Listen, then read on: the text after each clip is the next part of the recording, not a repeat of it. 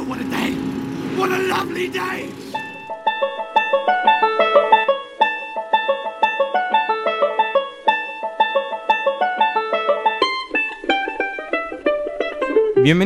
a la primera mitad del cierre de, año de Santas Listas.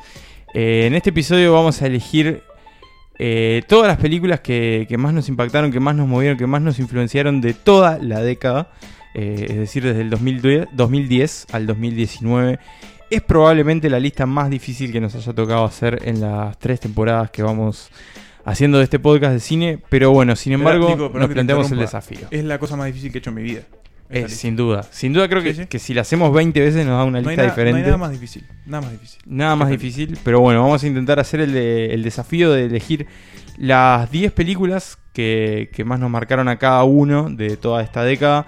Eh, hoy, al contrario que lo que hacemos siempre, que es unificar nuestros criterios personales para hacer una lista general, hoy nos vamos a poner un poquito más individualistas y hacer cada uno, eh, o mejor dicho, presentar cada uno su lista, eh, las 5 películas de esa lista de 10 que trajimos para hoy. En realidad vamos a mencionar las 10, pero solo vamos a detenernos en las 5 primeras de cada uno para que esto no se, no se extienda tanto.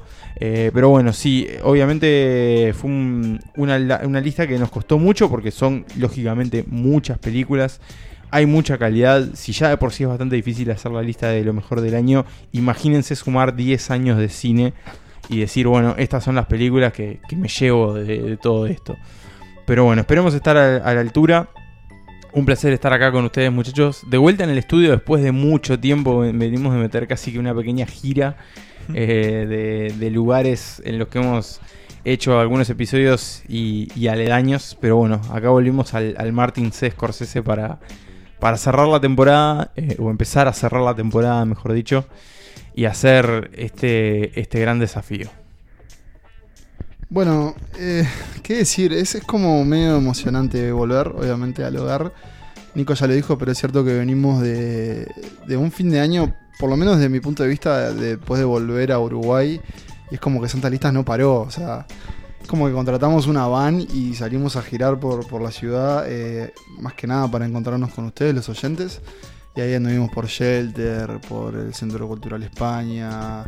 eh, La que- católica. por la Universidad Católica. Hemos, hemos estado afuera, eso no- nos ha dejado muy felices y muy cansados también. Eh, pero aquí estamos. Si es la primera vez que escuchan, por algún motivo, mi nombre es Pablo Estarico. Quien hablaba antes es Nicolás Tavares. Y quien también escucharon un poco ahí antes, no. Sí, ¿sí? Es Emanuel. La Emanuel- segunda voz que habló. Sí. Emanuel Bremerman. eh, y juntos somos Santas Listas. Y este es uno de los episodios más difíciles, Nico ya lo dijo. Eh, voy a contarles yo mi proceso personal de esta lista. Y es que hace un tiempo ya que había- le habíamos eh, anunciado, por lo menos entre nosotros, sabíamos que se venía. Eso no lo hizo más fácil para mí, incluso te diría que la terminé hoy. Eh, casi que la empecé hoy. La empecé hace mucho tiempo, pero eran solo, eran solo un archivo o múltiples archivos donde solo se iban sumando títulos y títulos y títulos. Eh, para mantener mi cordura yo tomé dos criterios. Y dejé muchas películas afuera por eso, pero necesitaba encontrar yo una forma de elegir, si no me iba a volver loco. Y tal vez esté un poco loco después de este proceso. La primera, la primera decisión que tomé es que tenían que ser películas que haya visto en el cine. Eh, eso quiere decir que dejé un montón de, tal vez de, películas favoritas que vi en casa o, de, no sé, vías legales o en plataformas de streaming.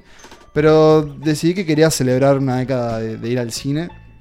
Además fue una década muy importante para cualquiera de nosotros tres porque fue cuando también empezamos a, a escribir de cine eh, a nivel profesional o como un trabajo y además que la década que vio nacer a Santas Listas, eh, ya sobre la segunda mitad pero igual.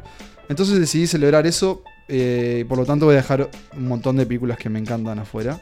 Y el segundo, el, segundo criterio que tomé, eh, que en realidad era el primero, eh, básicamente pensé qué pasaría si, si, si por algún motivo quedo en coma, o sea, si quedé en coma en el 2010, eh, pero en el futuro otra versión mía de un mundo paralelo me dijo, mira, estas son las 10 experiencias eh, cinematográficas que te perdiste, pero que a mí, o sea, vos, no sé si se entiende. Eh, Es un poco entreverado, pero Alguien, está mirando mucho Watchmen. Sí, sí, sí. eh, a vos, Pablo, te, te marcaron y bueno, son, son estas 10 que, que traje. Bien, a mí me costó, me costó también, tengo que decirlo. La terminé hoy, la empecé muchas veces. Esta lista la, la- tenía una preselección gigantesca. Que, por un momento quedaban algunas afuera, después otras quedaban afuera. Eh, y lo que terminó primando en realidad fue como, como un poco el criterio. eh, pueden ser películas que me, que me gustaron mucho, que dejé afuera, pero que simplemente traté de, elegir las 10 que cambiaron mi percepción sobre el cine, que me demostraron lo que el cine podía hacer eh, por una razón o por otra. Traté de dejar afuera también algunas cosas que digamos que, que son parte de algo más extenso, digamos, partes de, sagas o algo así que pueden ser muy buenas películas, pero que en realidad son parte de un todo, que a veces ni siquiera empiezan esta década, entonces bueno, traté de limitarme a, a cuestiones que son más puntuales. Eh, en realidad es una pequeña trampa porque elegí películas, digamos, que pertenecen a, a franquicias, pero, pero bueno, traté de que fueran aquellas en las que se pueden sustentar por, por sí solas. Y me costó mucho también la cuestión de poner películas de 2019, por la cuestión de que algunas solo las pude ver una vez, la, enorme mayoría, diría que de la lista de 10 hay 8 que vi más de 3 veces. Eh, me costó mucho poner películas de este año por esa cuestión de que todavía están muy frescas, pero sin embargo hay dos que se metieron. Eh, que bueno, que, que nada, simplemente por su peso y, y la influencia que me dejaron en apenas unos meses. Ah, entonces sí. Hay, hay dos que sí que, Ah. que entraron porque sabía que iban a estar. Bien. Eh, pero igual tengo que decir que me costó bastante ponerlas en detrimento de otras. Por esa cuestión de que, bueno, que en realidad todavía como una experiencia muy reciente. Y me faltaba verlas de nuevo. Pero bueno, no lo pude hacer lógicamente porque son películas muy nuevas. Pero sin embargo creo que, que van a estar ahí sin duda porque son de esas que, que te llevas para el resto de tu vida. Yo, a diferencia de ustedes, me tomé el trabajo en serio eh, e hice lo mismo que hizo Vulture y miré más de 5.000 películas para, para la ocasión. Y no, no, mentira. Lo que hice, eh, al principio me pasó como ustedes, empecé a meter películas, sobre todo películas que quería ver eh, en un drive, y dije, ¿qué, estoy- haciendo? Voy, voy a hacer un ranking en base a películas que voy a ver un mes antes de hacer la lista, más, pero que porque alguien dijo que estaba buena, lo metí, entonces dije voy a agarrar películas que de alguna manera a mí me despertaron algo y, básicamente lo que hice fue eso, agarrarme a la, visceralidad, a, la emoción que despierta el cine, que creo que bueno, es un poco la esencia de, esto, ¿no? Eh, que te despierte emociones y bueno, eh, mis elegidas, algunas las vi en el cine, otras no, pero son todas películas que de alguna manera a mí me sacudieron algo y que cuando salí del cine cuando terminé de verla en mi casa, dije, no sé muy bien explicar qué me pasó, pero algo me pasó y entonces por eso están en esta lista. Que igual fue muy difícil. Dicho esto, yo quiero aclarar que mm, tal vez me pongo un poco en lista, pero le doy mucho valor a la lista que armé. También espero con muchas ansias la de ustedes. Na- nadie ha revelado cómo, cómo han quedado.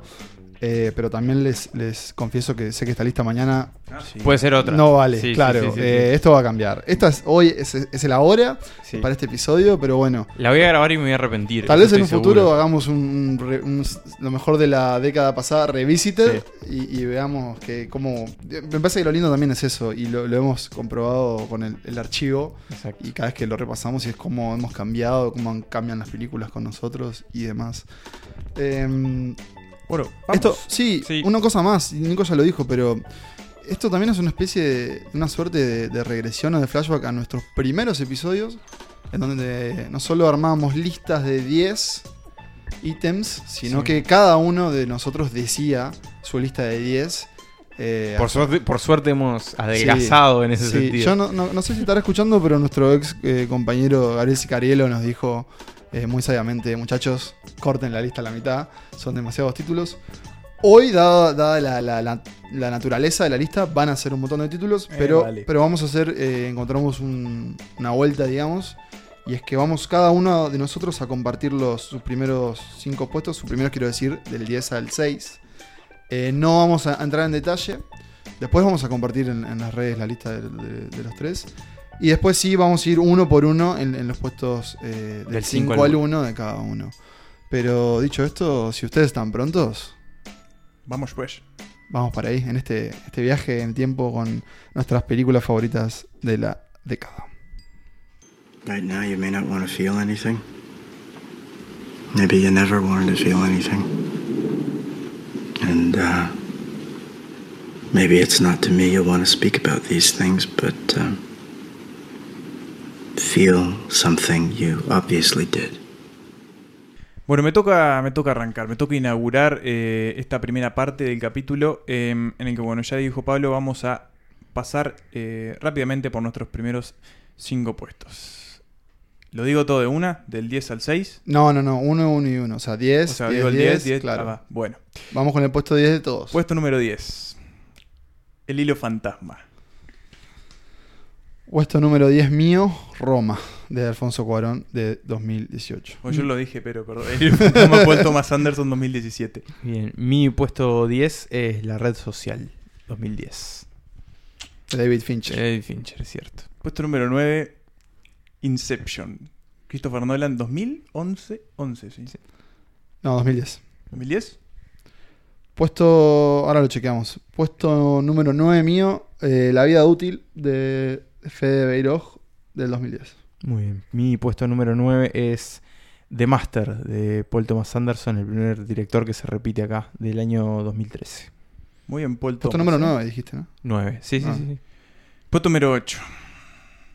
Inside Llewyn Davis. Hermanos Cohen 2013. Puesto número 8 mío, Manchester by the Sea de Kenneth Lonergan del 2016. Bien. Mi puesto 8 es Spider-Man, un nuevo universo de Phil Lord y Chris Miller 2018. Puesto número 7. Antes de la medianoche. Richard Linklater 2013. Puesto número 7, Boyhood, Richard No, Linklater doblete de del Linklater. 2012. Bien, mi puesto número 7 es Once Upon a Time in Hollywood de Quentin Tarantino de este año. Del amigo. Puesto número 6. Y acá termina mi parte. Había una vez en Hollywood del amigo Quentin Tarantino. De 2019, ¿no? Mi puesto número 6 es Inception de Christopher Nolan. Eh, la primera repetida. Sí. No, bueno, la, segunda. Eh, yo la tengo como de 2010, pero ahora lo Ah, chequeamos. sí. Es de 2010, Es estoy 2010, bastante seguro. sí. Bueno, y mi puesto 6, y cerrando esta primera etapa, es otra película de, de este año. Y se trata de Parasite, de Bong Joon-ho. Bueno, muy bien. ¿Escuchamos algo? ¿O vamos a.? Y hacemos. Digo, a ver, si quieren podemos ver como cosas en común, tal vez, bien, bien rápidamente. Eh, yo les, les aventuro que la lista además es muy particular para mí. Eh, no sé, en mi caso, yo no sé, por ejemplo, les cuento rápidamente. Siento que pasó algo rarísimo con Roma conmigo y es que fue fascinante cuando salió, después desapareció de, de la, de la cultura colectiva y, y de alguna forma quería rescatarla porque siento que, que es, una obra valiosísima de- Ah, del siglo XXI. La vida útil medio que la metí como, como a, a- corazón y a pulmón. No me parece una película perfecta, pero me parece que tiene el, el espíritu eh, que necesita el cine uruguayo, en el caso de Beiroj, y es, es una carta de amor al cine, eh, blanco y negro, y tuve la suerte de verla, eh, o sea, hace muy poco, en un festival. Después Manchester, en este caso es una película que, que sé que no tengo ganas de volver a ver. Eh, me parece que muchas veces las películas favoritas son esas que queremos volver a ver, y yo la verdad no necesito volver a verla porque es muy dura. Hay veces que es mejor dejar quieto el recuerdo también. Y claro, ese es el recuerdo que, que- que quiero. Lo mismo con Boyhood. eh, no, es- no es una película, es un experimento para mí muy valioso y valoro mucho la experiencia de haberlo visto. Y bueno, em, Inception, que en realidad creo que casi la, la- la subo un puesto y, después bajó.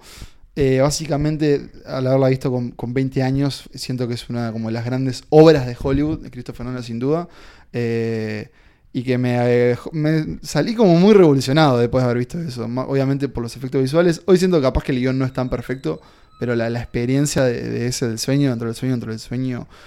Siento que como que Nolan encontró un, un lugar en Hollywood y con Warner Bros. de, de explotar lo mejor de, de ese sistema, utilizando estrellas, utilizando mucha guita y una, una película que había que ver en el cine. Y aventuro que su próxima película va a ir por ahí. Eh, no sé, ustedes si quieren hacer un breve. Próxima Ah, la siguiente. La siguiente, Tenet, este. ¿no? Sí, sí, sí. ¿Cómo se Para llama? año, Tenet, Tenet. para el año que viene. Está previsto. Sí. Bien. Eh, bueno, yo hago un breve repaso también. Eh, en el puesto 10 puse La Red Social. Es una película que creo que incluso hoy tiene más relevancia que en el momento que salió por esa cuestión de cómo, de cómo evolucionó Facebook en estos años y cómo derivó la figura también de, Mark Zuckerberg. Creo que es un gran retrato de ese personaje, como esa cosa del el pequeño hijo de puta, digamos, ¿no? Que, que bueno, que, que termina siendo un multimillonario y creando un invento revolucionario, digamos, que cambió la historia de la humanidad, eh, al menos en, en esta última década, y, y por eso me parece muy valiosa y además refuerza un poco esa cuestión de David Fincher que, que ya se venía notando desde mucho tiempo antes, pero que creo que esta es como su gran obra de esta, de esta década. Después, bueno, eh, The Master, Paul Thomas Anderson, es un director que, que me gusta mucho. Elegí esta en particular porque es una película que me removió un montón de, de cuestiones eh, emocionales y creo que tiene como un- una gran dualidad ahí entre Joaquín Phoenix y, y el desaparecido Philip Seymour Hoffman. Por supuesto, bueno, Into, Spider-Verse, después en puesto 8, que pocas veces la pasé tan bien en el cine. Creo que es la mejor película de superhéroes que he visto en mi vida. Creo que es la que logra eh, adaptar no solo lo que es un cómic y llevarlo al cine, sino también lo- el encanto de Spider-Man, digamos. Eh, es como una gran carta de amor a ese, ese personaje que, que me fascina mucho. Eh, y visualmente es un disparate, muestra todo lo que puede ser el cine, eh, la animación como técnica para hacer cine, digamos. Este, creo que en ese sentido es, es una gran película. Después el doblete de 2019, porque son películas que ya sé que, que durante muchos años me voy a seguir acordando. Obviamente Quentin Tarantino es mi director favorito. Eh, esta de las tres que ha hecho en esta década es sin duda la, la mejor. Es esa carta de amor al cine en la que todo funciona y todo es maravilloso. Y bueno, y Parasite creo que es también es un relato muy removedor que, que puede que te puede hacer replantearte muchas cosas y, y- sentir cosas que están mal con el mundo y, moverte y ponerte en un lugar muy interesante también. Eh, yo voy a tratar de decir una frase de cada una. A ver. El hilo fantasma es la aparente mejor despedida que hubiera tenido uno de los actores, mejores actores del siglo XXI, que es Daniel Day-Lewis. Eh, lo aplaudí de pie eh, mentalmente cuando la vi.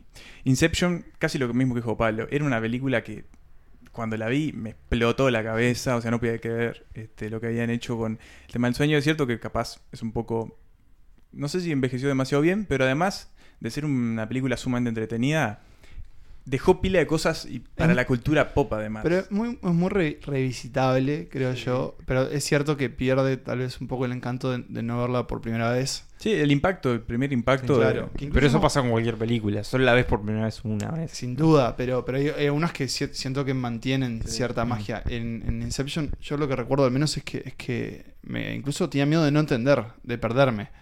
Y no sé si no me perdí la primera vez que la vi. un Y me parece que ese tiene el mejor final de Nolan. O sea, el final de la película, la escena final, me tipo sigue poniendo la piel de gallina con esa música de Hans Zimmer.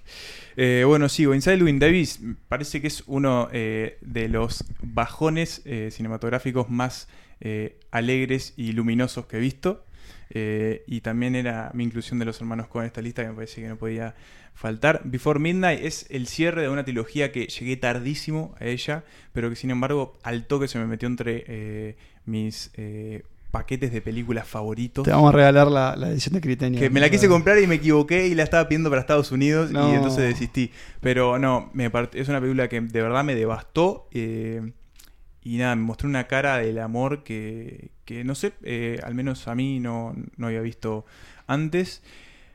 Después que... Y la última que dije en esta primera tanda fue Había una vez en Hollywood y lo único que decir es que la vi dos veces en el cine en menos eh, de una semana y la segunda vez la pasé todavía mejor, así que ya con eso... no Queda todo podía- dicho. Queda todo dicho. Keep it up for me. The CEO. Oh. How the money comes in, the parade comes to town. Going down Broadway is a one-way street. Whichever way I go. Bueno, y pasamos a la segunda fase de, esta, de estas listas, de estas listas de lo mejor de la década. eh, para bueno, comentar justamente los primeros cinco puestos de cada uno. Eh, ahora sí vamos a meternos en detalle en cada una de las que, de las que mencionemos, por más que capaz alguna se repite, pero bueno, ahora sí nos vamos a meter en profundidad. Y si les parece, arranco con mi quinto puesto. Así como no podía faltar Tarantino en esta lista, no puede faltar un director que de- debería estar, o creo que puede estar perfectamente en una lista de lo mejor de cada década en la que trabajó, que es el señor Martin Scorsese. Y la película eh, elegida para esta selección es El Lobo de, Wall, Street. ¿Alguien más la tiene en su Yo lo selección? tengo en el cuarto. Bien, bueno, no estuvimos tan, tan Sí. lejos. Creo que eso, que Scorsese puede estar perfectamente en, en una selección de cualquier década. Esta película tiene esa cosa de que a algunos no les gusta por el exceso eh, exacerbado justamente que tiene. Pero creo que en mi caso al menos fue como la, la primera experiencia de Scorsese que tuve así como a ese nivel en el cine, como esa cosa de meterse como por un tubo en ese espiral de pastilla, joda, dinero y enanos bailando. Eh, como esa cosa de que uno se mete en la vida de otro, de esa vida que Martin Scorsese nos está contando. Entra, sale y, se da cuenta que, que le, pasó la vida por adentro. Eh, por más que sea una vida inalcanzable y una vida que no queremos, eh, la de Jordan Belfort.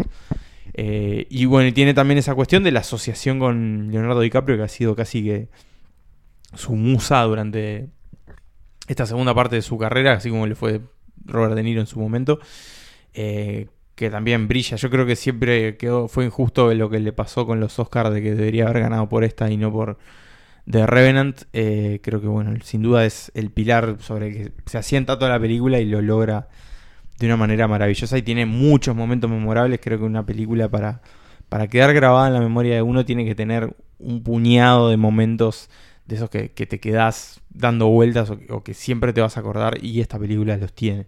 Ah, está- Dale. no, sí. te estás olvidando de algo. A ver. Y es que es jodidamente graciosa. Es Sí, muy divertida. decir. Sí. Eh, yo, el recuerdo que tengo de, de Low Wall Street es tipo estar frotándome las manos eh, cada 20 minutos y diciendo, mirá lo que puede hacer Scorsese también. Y, y a la vez diciendo, vos, mirá lo cómico que puede ser DiCaprio también. Y esa dupla que hacen con Jonah Hill. eh, y después aparece Matthew McConaughey haciendo ese personaje que es bastante satelital, pero te queda grabado en la retina. Y no sé, es como, es imposible pasarla mal en esta película que, aparte, como bien dijiste, Nico, es tipo excesiva, pero de todo punto de vista y, y creo que eso le juega. Pero es a propósito, muy, es una decisión favor, consciente y claro, funciona muy sí, bien. sí. Sí, sí. Y bueno, y además, creo que también fue, fue como muy, muy importante eh, para muchas carreras. En especial, creo, o sea, obviamente, eh, para DiCaprio el Oscar eh, a The Revenant para mí llegó porque no se lo dieron por esta película. El famoso premio Sí, dif- claro, diferido. si no, no existía ese Oscar de Revenant. Y después también, por ejemplo, eh, le dio el puntapié inicial a Margot Robbie, que hoy Sí. debe ser una de las estrellas mejor. Sí, nos trajo, nos trajo a Margot Robbie al mundo y por ello estamos agradecidos. No solo por su belleza casi eh, no, no, llegó su talento. celestial, sino también, claro, porque es una gran actriz y ahora cada vez creo que se está metiendo más como a hacer ella películas como Yo, Toña. Eh, y además puso a Jonah Hill en un camino Sí. Eh, también como muy respetado, que de repente pasó el de ser el gordito de, de las comedias de Judd Apatow Claro. a ser un actor va- eh, varias veces, que creo que ya dos veces nominado al, Sí, por al Oscar. Moneyball. No, la vi, pero. Eh, yo sí recuerdo que fue agotador ver esta película Bueno, te deja en el cansado. cine. Me dejó, pero muerto. Eh, y creo que. Creo que tal vez en su momento no fue tan bien recibida. No, me parece a ver, que- si- por ejemplo, si la comparamos con The Irishman. Claro. ¿no? En cuanto a, a cuanto a Loas. eh, siento que en su momento mucha gente la vio como que, bueno, Scorsese. Básicamente, no sé, pe- pegándole una piñata tres horas. eh, y sin embargo. Pero si uno va al caso, yo que sé, también lo había hecho en Goodfellas, de alguna forma. Sí, pero tal vez. Quizás no a ese nivel, pero sí era una película muy intensa y muy Yo ruidosa creo, yo también. creo que esta es la película, si no me equivoco, más. No sé qué palabra. sí, más usar, zafada, es como- como, es como la más, más, más de bundada. Sí. Para mí Claro. también es, es la más. em, La más desacatada, es la que Sí. tipo. y yo les diría que es la más moralmente. eh, digamos, Incorrecta, o- claro, sí, porque sí. estamos como queriendo alentar, es, es casi imposible porque es DiCaprio y por cómo está presentado el personaje, que nos habla la cámara y demás. eh, alentar por, por el éxito de, de este Jordan Belfort, que, que perdón, pero es un hijo de puta. Sí, o sea, sí, sí, es de, y- de estafador para arriba. ¿no? Claro, y, y- y eso tal vez era como, como lo más difícil. Eh, sí es cierto que, yo la verdad es que no hace mucho que no la veo, pero, pero sí he visto, por ejemplo, escenas en YouTube. Y hay como un pozo de YouTube que es escenas del logo de Wall Street. Y son todas... eh, es como raro, porque es como un abuso que sale bien, porque Claro. eh, Scorsese abusa de todo en esta película. De la música, o sea, no para, todo el tiempo está tirando, está tirando música al palo, escenas, demás. Pero es raro, es como una muy buena droga, porque se siente muy bien. y está lleno de droga. Sí, además, además de eso. Y bueno, la, la- la escena de, de De los los Quaaludes. O sea, Yo me acuerdo que cuando la estaba viendo no podía creer, que aparte es muy larga la escena, obviamente. por- Larga, sí, Porque larguísima. él tiene que arrastrar, pero mm, bienvenida a su inclusión en, en la lista en la lista de los dos. No entró en la tuya, ¿no? No está en la mía. Muy bien. Bueno, Pero eh, está ahí abajo. Sí, sí. Es que, a ver, eso creo que va a pasar. O sea, yo no sé. Yo, por ejemplo, no puse Boyhood. Pero era la 12, capaz. A ver, eh, no estamos haciendo una lista general, pero después sí tal vez podamos Podemos, combinar a ver sí, qué ver sale. que si pasa. Claro. Y o sea, ¿cuál sería la, la de santas listas? ¿Vos querés agregar algo más de, De Low Wall de Street, Wall no. Street? Bueno, pasamos, Contanos tu quinto puesto entonces. pasamos a tu quinto puesto. Ah, me toca mi quinto puesto. Que no preciso fijarme, porque ya lo sé. Lo acabas de hacer, pero Y, bueno. lo acabo- y Nico, no sé si que, que si nos calcamos las listas o qué, pero mi puesto 5, yo voy como un poco más retrasado, es Parasite. Bien, una película claro, del estamos como de- 2019. Eh, que bueno, sí, está esa cuestión de que, claro, la, la vimos hace muy poco.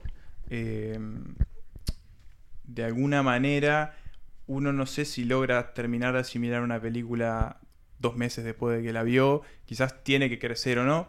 Lo que sí sé que a mí esta, esta película... eh, no sé, no, no- no logro entender todavía qué, qué despertó, pero sí sé que al menos es la mejor cara de un tipo de cine que vi. Para mí es, eh, a, la par con Old Boy tal vez, una de las mejores películas asiáticas que vi en mi vida. Eh, y no sé, me pareció eh, una, una, una demencia y aún pasando los meses no puedo sacármela de la cabeza. Eh, sé que va a ser mi película favorita del año, lamento adelantarlo ya para el capítulo que viene. Pero, pero es eso, es, es una película que no logro encasillarla en ningún género, que transita por un montón de cosas, que me dejó pensando en un montón de cosas permanentemente y que, y que es eso, y que no puedo desprenderme de ella. Y entonces no puedo hacer una lista de la década eh, sin volver a pensar en ella y en comparándola con otras películas y viendo de que sigue ganando puestos y puestos. Y, y como que yo no sé qué hacer con esta película para ladearla hacia el costado y que no siga ganando terreno, pero lo gana y, y ahí está, en mi quinto puesto. Y, y bueno, no sé si quiero deci- seguir diciendo mucho más porque hablamos de esta película en el capítulo de Corea. Es muy probable Y que vamos a volver a hablar en el. Sí, capítulo que bien, viene. me Entonces, parece bien. Me más parece que nada bien. justificar eso. Es una película que no ha parado de crecer en cuanto desde que la vi, que quiero volver a verla en el cine en cuanto pueda Bueno, y yo que rezo porque pase. creo que la podemos llegar a ver en Uruguay el año que viene. Más que nada también porque, capaz que sí podemos comentar esto, y es que sorpresivamente, o por lo menos gratamente, está haciendo una muy buena campaña en cuanto a premios.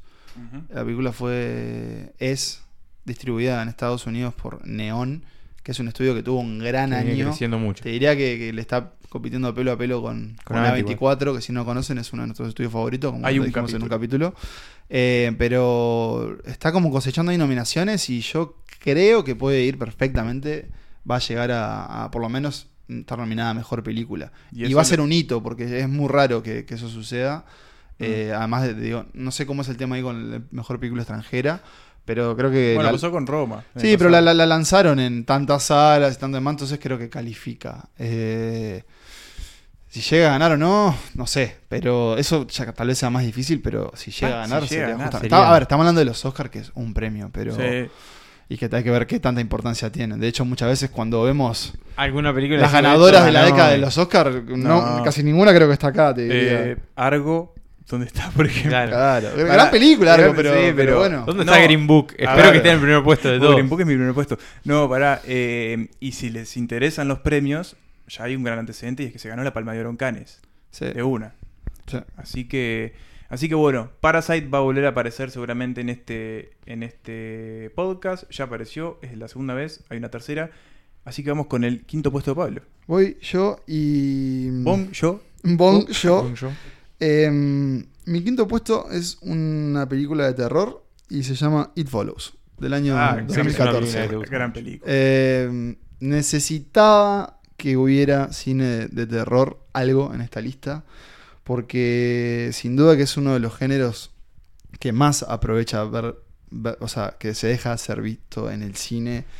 El caso de It Follows, yo le dije que, había elegido películas que, que tenía que haber visto en el cine y en realidad la vi en la casa de mis padres, creo. Una noche creo que me fui a cuidar la casa y estaba muy aburrido. Y. ¿Qué decirles? O sea, me. Te cagaste me- todo. Sí, me dio mucho miedo. Que me dio muchísimo miedo. Después la volví a ver en el cine porque increíblemente se estrenó en Uruguay, eh, como te sigue. Te sigue. Y la fui a ver solo, porque no sé, no, no enganché, no sé si ustedes no estaban o, o qué, o mis amigos tampoco. Creo que fue previo a nuestro... Sí, previo, 2014. Sí. no es nos 2014. conocíamos. ¿No nos conocíamos? Oh, Nos conocimos en 2014 nosotros, claro. Pablo. No, no, era una idea, Claro. Bueno.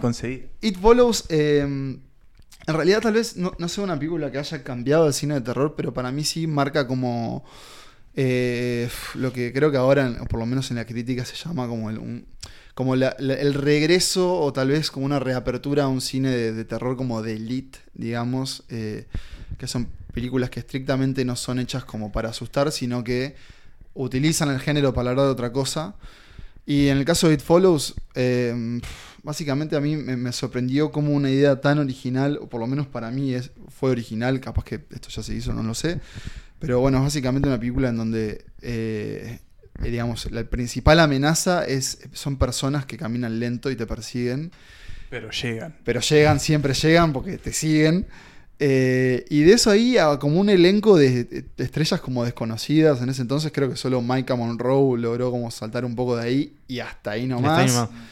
Eh, el director David Robert Mitchell quedó como medio escondido con su segunda película, Under the Silver Lake, que no he visto No, no y la vi. bajé, pero no la vi. Same.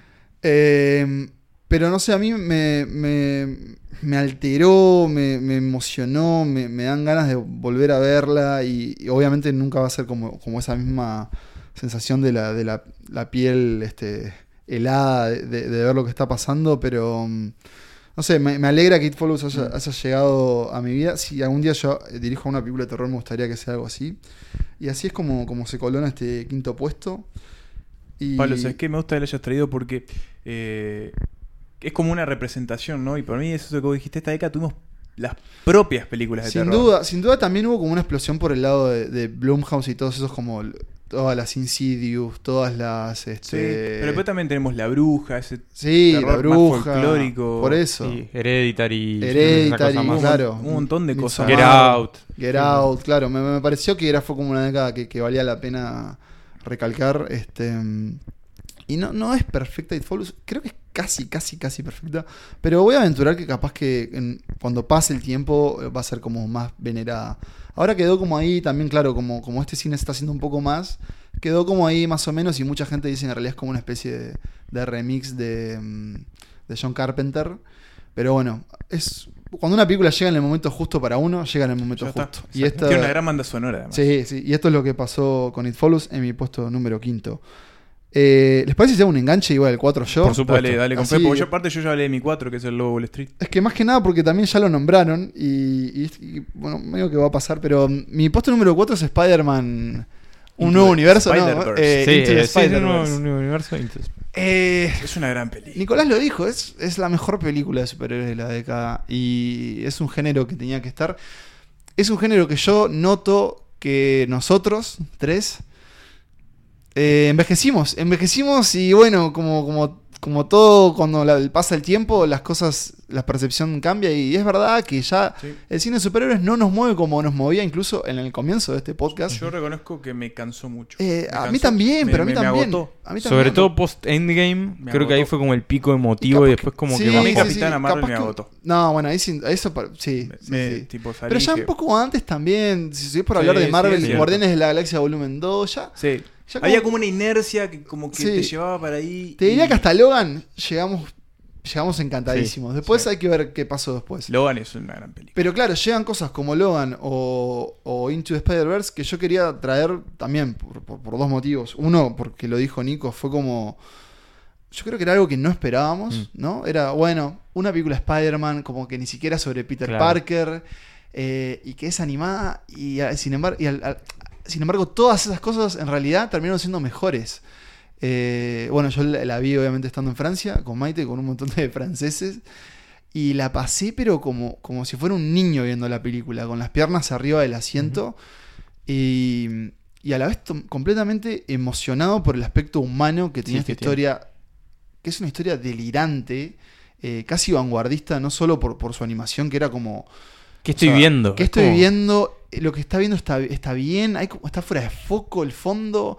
por qué, por qué estos personajes son así. Y obviamente con la historia que es una historia de mundo paralelos y, y que no debería, no debería funcionar. Pero funciona. Porque es una locura y, y en parte creo que es como que termina siendo lo mejor de todos los mundos, lo Sí. mejor del, del cine de, superhéroes, si, si es que le, lo reconocemos como Mm. un género, y lo mejor de la animación. Y yo quería traer una animación porque también eh, me dan... Y, y ahora- a- capaz que al final podemos hacer como las reflexiones de lo que nos da lástima. A mí me da lástima que mi lista en realidad, por ejemplo, no, tiene documentales y bueno, es que eh, la verdad que me falta mucho por ver.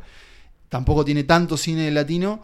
eh, y bueno, y animación tampoco tiene tanto, pero, pero es como, bueno, la animación siempre está ahí como corriendo paralelamente, ¿no? En el, en el mundo del cine. Pero creo que, que, que Into the Spider-Verse es un, para mí ya es un clásico Sí. de, de- de la animación. Obviamente del cine de superhéroes también. Y algo que, que quiero. Y es muy divertida. Es muy divertida. Muy. Y hay una Y cuestión. emocional, emocional. Y, y cambia mu- tiene mucho registro. El- el otro- yo la vi hace nada, dos semanas. es que vos, no- claro, vos demoraste en verlo. Yo demoré mucho en verla. Y Perdón, igual Nicolás quería decir algo. No, terminá lo tuyo Ah, dale. y después voy, voy yo. que iba a decir que ah no que tiene un montón de registros además en la propia además de que sea muy divertida porque recuerdo toda esa escena que lo persigue en el, el, el merodeador en el túnel Sí. Yo estaba como recagado era Sí, tipo sí, se sí. toda la música aparte ahí Todo, es como todo. genera O muy sea, buenos ambientes y entonces Todo el diseño, bueno, esto es como la obra, en teoría, de Phil Lord y de Chris Miller, aunque es dirigida por tres directores, Sí, sí. pero claro, es, es como una mega colaboración que, que- que es, que es increíble.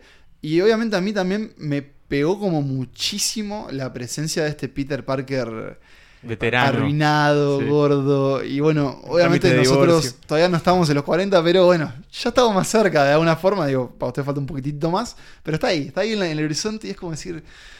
Es como que nosotros crecimos con Peter Parker y verlo de esa forma, decir, oh, quiero que todo te salga bien, hermano, vos sos mi héroe. Y a la vez como esa cosa del, del traspaso de- de- del La manto.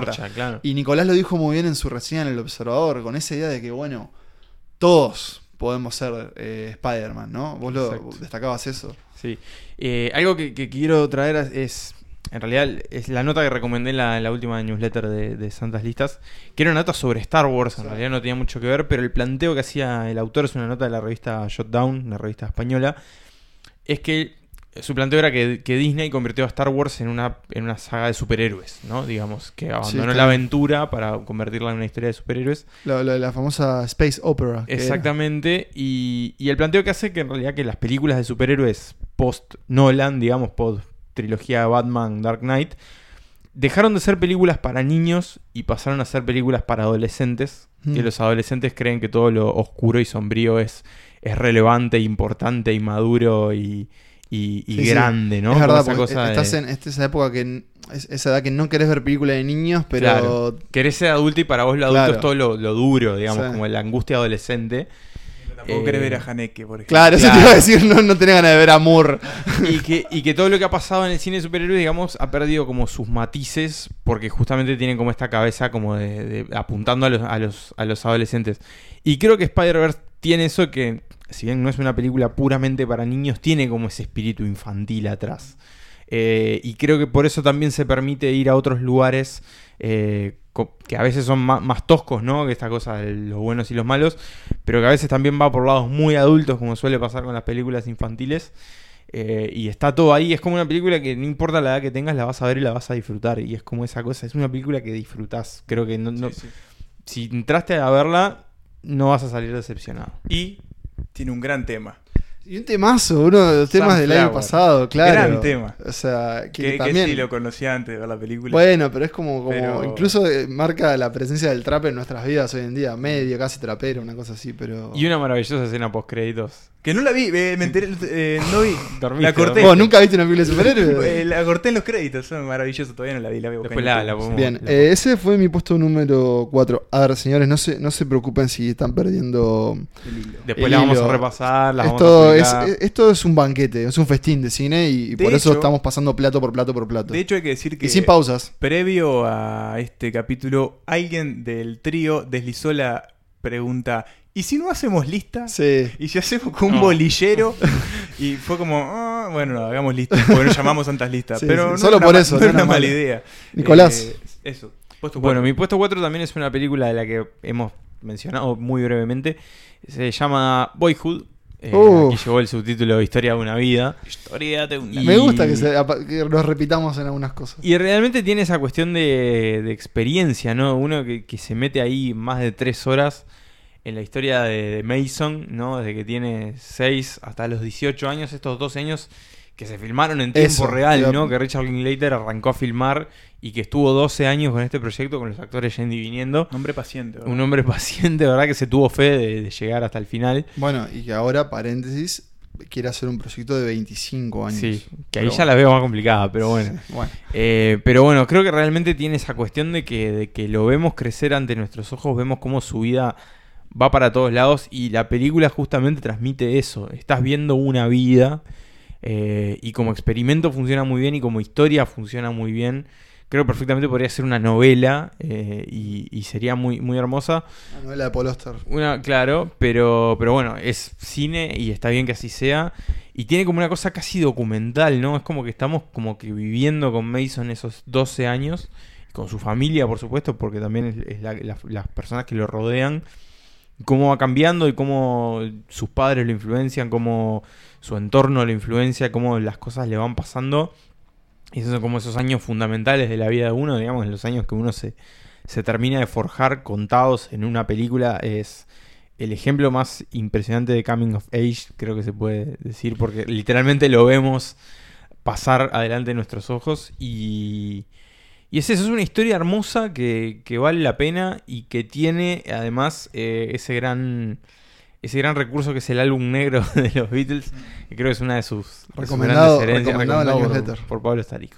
Bueno, es por agregar algo nomás a lo que tú ya dijiste, y solo porque también está en mi lista, y es que mm, es una película que es, es una película, no, pero es, es una obra de arte que solo, para mí solo, se podía hacer a través del cine.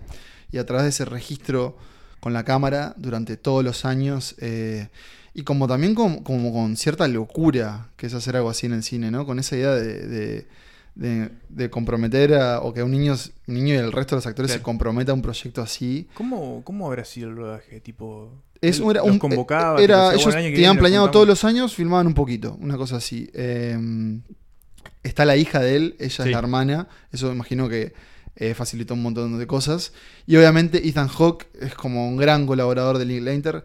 Y para mí es una figura como re importante, me doy cuenta, en, el cine de mi vida. Es como que si está Ethan Hawke, si por algún lado me va, me va a remover, Emma lo nombraba en, Before Midnight y toda la trilogía de Linklater con, con él y con Julie Delpy. Pero mm, es eso, es como que fue, es muy, fue como casi milagroso verlo ante tus ojos. Tal vez volver a verlo no deja de ser una como hermosa historia sobre el crecer y sobre una familia, sobre el divorcio. Y también para cualquiera de nosotros tres eh, es la historia de un niño, y de un chico, y un varón creciendo. Y, y nosotros Y fuimos varones y Casi crecimos contemporáneos, aparte, porque vemos muy muchas referencias sí. de Más allá de que sea en Estados vida. Unidos, en Texas Sí. o no me acuerdo dónde. Yo qué sé, todos. Está este, Pokémon, está Dragon Ball, y un PlayStation. Y es que es- es como que es un esa niño de cosa los de- 2000, o sea, claro. o sea, Claro, y, y todos como que nos, en- eh, nos enamoramos de una chica que capaz que no nos daba Sí. bola, eh, nos peleamos con nuestros hermanos, eh, qué sé yo, mil cosas más, y, o tratábamos de conectar con nuestro padre o, o a la vez este ser como nenes de mamá en algunas cosas, no sé, como un montón de cosas que bueno, ta, te pasan co- como niño, Emma. No, que pa- para mí lo que tiene Linklater también y que, que es obvi- obviamente que tiene que ser una de sus obsesiones, y acá está muy clarito, es el paso del tiempo también. Sí. Esta, esta es una película sobre el paso del tiempo y cómo el tiempo también afecta, afecta a todo, a, la- a las personas, a las familias, a las relaciones. Esto también está en la trilogía de Before, porque Sí. cada una remite a, a un poco al paso del tiempo y cómo cambia también la configuración de... Pero y de como, la gente. Y como apuesta tecnológica también, eh, la debería volver a ver, pero me acuerdo que no, yo no, no- no se sentía tan dura las transiciones desde una algo que fue filmado 12 años atrás con algo más en el, en el presente. Esto es de 2012, o sea, algo, imagínate lo que eran las cámaras en el 2000. Sí, sí, sí, sí. La tecnología de cine avanza rapidísimo, cualquier tecnología avanza rápido hoy en día, pero como que, que era es muy, muy natural de ver y se siente como muy natural y de alguna forma hizo de una historia como muy mínima porque no, no hay grandes sucesos en la vida de Mason más allá de, de la cotidianidad y ahí están. Así que bueno, gracias Nico por, por traerla a la, a la mitad de la tabla. Te toca, y Emma. me toca a mí y mm, qué bueno que hablé del tiempo, como si lo hubiese hecho al azar. eh, porque mi tercer puesto tiene que ver un poco con... No, no, yo ya dije el cuarto, luego Street. Eh, mi tercer puesto... No, tiene pero entonces pará. No, está bien. Sí, sí, no, está bien, no, no, empecé, perdón. Perdón, oyentes, me, me, me mezclé yo. Iba a decir cuál es mi cuarto puesto, lo acabamos Ah, de decir. Sí, bueno. Ay, venías re bien aparte. ¿Querés empezar de vuelta? Pará, ¿la puedo adivinar? Pará, déjame porque me estoy tratando de hilar el... Empezá de vuelta. Decí menos mal que hablé del tiempo. Y menos mal que mencioné el paso del tiempo, porque eh, mi tercer puesto también habla del paso del tiempo y de cómo esto afecta, y de cómo el tiempo también es una percepción que alguien nos digitó y que de alguna manera así lo sentimos y así lo vivimos. Y Pablo, ¿cuál es mi tercer puesto? ¿El árbol de la vida? No. El, el extraño caso de Benjamin Button. No, no, no, mentira, no. La primera era, era mi apuesta real, ¿no? No, mi tercer puesto también tiene que ver con un director que para mí explotó en esta década Pa. y que creo que está, este podcast al menos tiene un aprecio considerable y es Arrival. Ah. De Denis Villeneuve 2016. Dieciséis. Sí, yo Villeneuve me dolió muchísimo dejarlo Sí. afuera. Arrival no es mi favorita de él, pero soy todo oídos. ¿Cuál, cuál es tu favorito? Y eh, te diría como que todo el resto. eh, Arrival es. Ya lo vas a decir tú, pero eh, también es una experiencia única. Pero hay algo raro con la obra de Villeneuve es que el- todas sus películas son increíbles, pero ninguna se termina transformando como. como nunca la ves en un- una lista de fin de año casi. O sea, Arrival Bueno, sí. Yo recuerdo que Arrival fue eh, Arrival el primer sí, puesto del 2016. Pero, por ejemplo, bueno, obviamente Blade Runner, eh, no sé, siento que Prisoners, Enemy y Sicario, Sicario es increíble, pero también como que es difícil que elijas una película sobre, sobre la lucha del narcotráfico, Sí, sí, sí. en- porque él elige temas muy específicos, específicos. específico. específicos. pero bueno. Pero eh, Arrival es, Arrival. tal vez sea su obra maestra, hay que decirlo. Sí, puede ser, puede que lo sea. A mí en particular es, es mi. A ver, no vi Incendies, por ejemplo. Bueno, sí. Que dicen- parece que es increíble. Yo tampoco. Pero bueno, pero, pero Arrival es la que vi, Arrival es la que elegí. Y bueno, lo que tiene es esto, es que junto un montón de cosas que a mí me, me, me obsesionan un montón. La ciencia ficción. la ciencia presente, ficción. fin. Y una ciencia ficción como muy eh, Hard. contemplativa y, de alguna manera como más densa. eh, que, que, bueno, se mete con, con- con esto, con lo que decía anteriormente, ¿no? Con, con cómo concebimos el tiempo y el paso del tiempo y cómo eh, las cosas se condicionan por, por, por determinadas acciones que al parecer a nosotros las estamos tomando por nuestra propia cuenta, pero bueno, quizás no sea tan así. Eh, y también por una película que a mí en su momento me causó un impacto tremendo. Recuerdo que, que no sé si ustedes la habían visto primero y, y continuamente me estaban diciendo que la fuera a ver, que la fuera a ver. Recuerdo que la fui a ver solo al cine, de, de- al grupo cine de Punta Carretas, creo. Mm. Una sala que jamás iba, pero era el único horario que la daban. Y entré y estaba solo en la, en la sala y, y empezó la película y, y era como un- no podía creer lo que estaba viendo. Y, y ese final, que es un giro que tal vez eh, quizás si lo conoces no... No sé, no sé, vos habías leído el libro primero y ya sabías Sí, el giro. Sí, pero no. Pero a mí, me- a mí ese giro me, me- me terminó de, de comprar O sea, el- totalmente. el- el- el- démosle el crédito, obviamente, al, al escritor. eh, creo que es algo tipo Chiang. Ted Chiang, sí. Pero, pero a ver, lo, lo lindo de una adaptación así es que, es que Villeneuve explota los recursos del cine y de la edición para narrar algo partido sí, sí, sí. y contar algo. eh, algo en simultáneo y en diferido a la vez. Y es, y es como que... no, te- quiero, no quiero revelarlo. No, No, y, a la vez es, es muy extraño lo que pasa, porque vos ves la película como si fuera la historia de una tragedia y después la, la o sea, la manera en que está editada lo terminás pensando que es como una, una película sobre, bueno, algo, algo que no era, no era trágico, sino todo lo No, contrario, una- pero al final, Es una oda a, cierto aspecto como- de la mujer. y después también a todo el tema del lenguaje, de Mm. cómo Sí. concebimos La comunicación. la comunicación, el lenguaje, eso me acuerdo que me, de verdad me rompió mucho la cabeza y la fotografía que eh, me pareció increíble. Hoyten de Hoyte van Hoytema. Eh, Amigo de la gran casa. valor. Y, y nada, no sé qué más decirlo. O sea, a mí Arrival me, me impactó. eh, la vi la vi unas tres veces desde que se estrenó. Me gustaría volver a verla de nuevo. Bueno, y una gran actuación de Amy Adams. Una gran actuación de Amy Adams. Y, y bueno, es eso. ¿no? Es una película que a mí, a mí me encanta y, y es una de mis favoritas de la de acá, sin duda. Mi puesto número 3 es La Flor. Bien. La Bueno. Flor de Mariano Ginas. Eh, Otra experiencia. otra experiencia, y yo les decía eh, eso al principio, que, que quería como repasar un poco lo que había sido mi década de ir al cine y de, y de criticar cine también. Y, y obviamente en mi caso lo- los festivales fueron como, como un mundo muy interesante de explorar. Eh, yo hablé de La Flor cuando hicimos eh, lo, nuestras del año pasado. 2018. Eh, como muchas películas, más que nada que no son de Estados Unidos, pasa eso de que en realidad recorren festivales, se estrenan en sus países y después terminan yendo a Estados Unidos. Entonces yo ahora estoy viendo que La Flor aparece en alguna lista de lo mejor de 2019. Em, pero bueno, esto es la década. Y, y La eso, es, eh, es una experiencia, es una película que dura 14 horas y que yo la vi en 3 días, digamos, está pensada como para ser vista en 3 días en sala de cine. Eh, en su momento, cuando yo hablé con el director, él me decía que en realidad la película estaba pensada solo para ver en el cine. Hoy en día se ve que a través de diferentes acuerdos de distribución y demás, por ejemplo, hoy, ahora mientras grabamos y esto que sale en la semana que lo estamos grabando, se puede alquilar en, a través de la distribuidora estadounidense. ¿no? Em, ¿Completa o como en partes? sí, sí, sí, sí. Eh, por streaming, digamos, ¿no? Em, a través de Grasshopper Films. No sé si funciona afuera de Estados Unidos. No importa igual. Lo que importa es que La Flor es otro como mega experimento y es un, es un exceso de cine. Y bueno, eh, vivimos en una sociedad en donde los excesos a veces son celebrados y muy disfrutados. Y este es uno de ellos. Eh, son seis películas que son una y son seis historias que en realidad no son ni una historia. Y básicamente es una locura y yo la, la quiero aplaudir.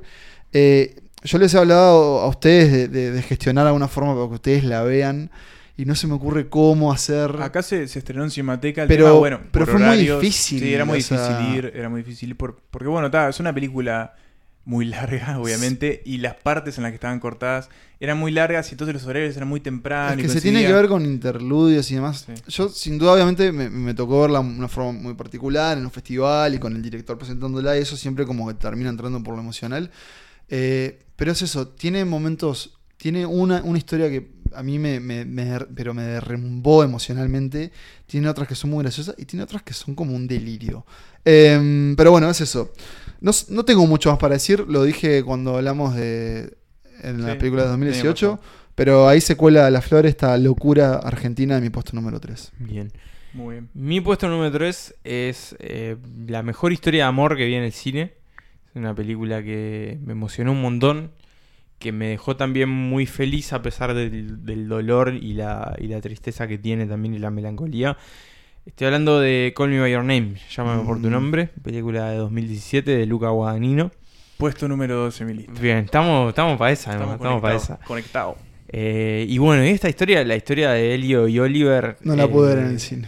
Nada, me removió todo, me removió todo. Creo que es de los mejores retratos del, del amor y del primer amor que he visto.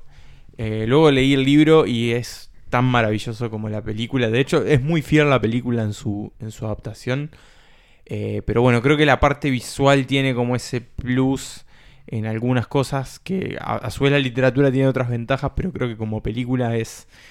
Nada, es excelente, es, es todo, es, es el- un, un gran retrato de las emociones y de lo que a uno le pasa cuando se enamora y lo que a uno le pasa cuando le rompen el corazón. Eh, está rodeado, por ejemplo, está el padre de Helio, que creo que tiene uno de los momentos más Michael duros del, cine de, de ese año y de, de to- de estos últimos años. Eh, y hasta la, hasta la música, las canciones de Sufjan Stevens, por ejemplo, que la que cierra la película y, y la, la otra que suena por ahí también, que son dos maravillosas canciones. Creo que tiene todo, esta película tiene todo.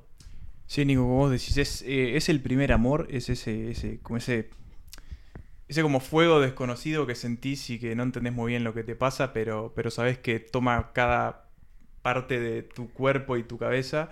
eh, y que a veces, bueno, puede terminar muy mal, como termina en este caso. Claro. Lamentablemente es un spoiler.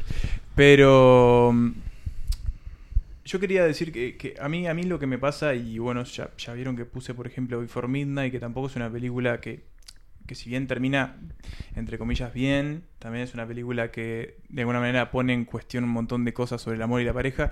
A mí lo que me pasa es que a mí me interesa mucho y me gusta mucho y me apasiona mucho como el lado más eh, triste y oscuro del amor. En hace poco tenía que elegir mis libros favoritos del año y también fui por La única historia de Julian Barnes, que también es un libro súper triste sobre una relación que Precioso no va libro. muy bien, pero a la vez es muy bello. Y me parece que eso también pasa con que, que el amor puede ser muy bello cuando va todo bien, pero también es muy bello cuando va bastante mal y las cosas no funcionan y, y aún así las partes intentan de que eso funcione, pero les causa más dolor que placer y, y bueno, no sé, por algún motivo a mí eso me gusta muchísimo, me, me llega mucho al corazón, al alma. Eso pasa en esta película, me parece que es una película hermosa, eh, me marcó muchísimo cuando la vi en el cine. Iba a decir que vos no la pudiste ver en el cine y en mi caso fue la única película en mi vida que se cortó en el cine. Es verdad, Y verdad. que esperar a- Uh, es verdad. que se Es verdad. repusiera. Cuando están caminando entre las montañas, en un momento, pim, pim negro, se apaga todo, se, se tildó la pantalla, digamos. Y dijimos, Este, ¿qué pasó?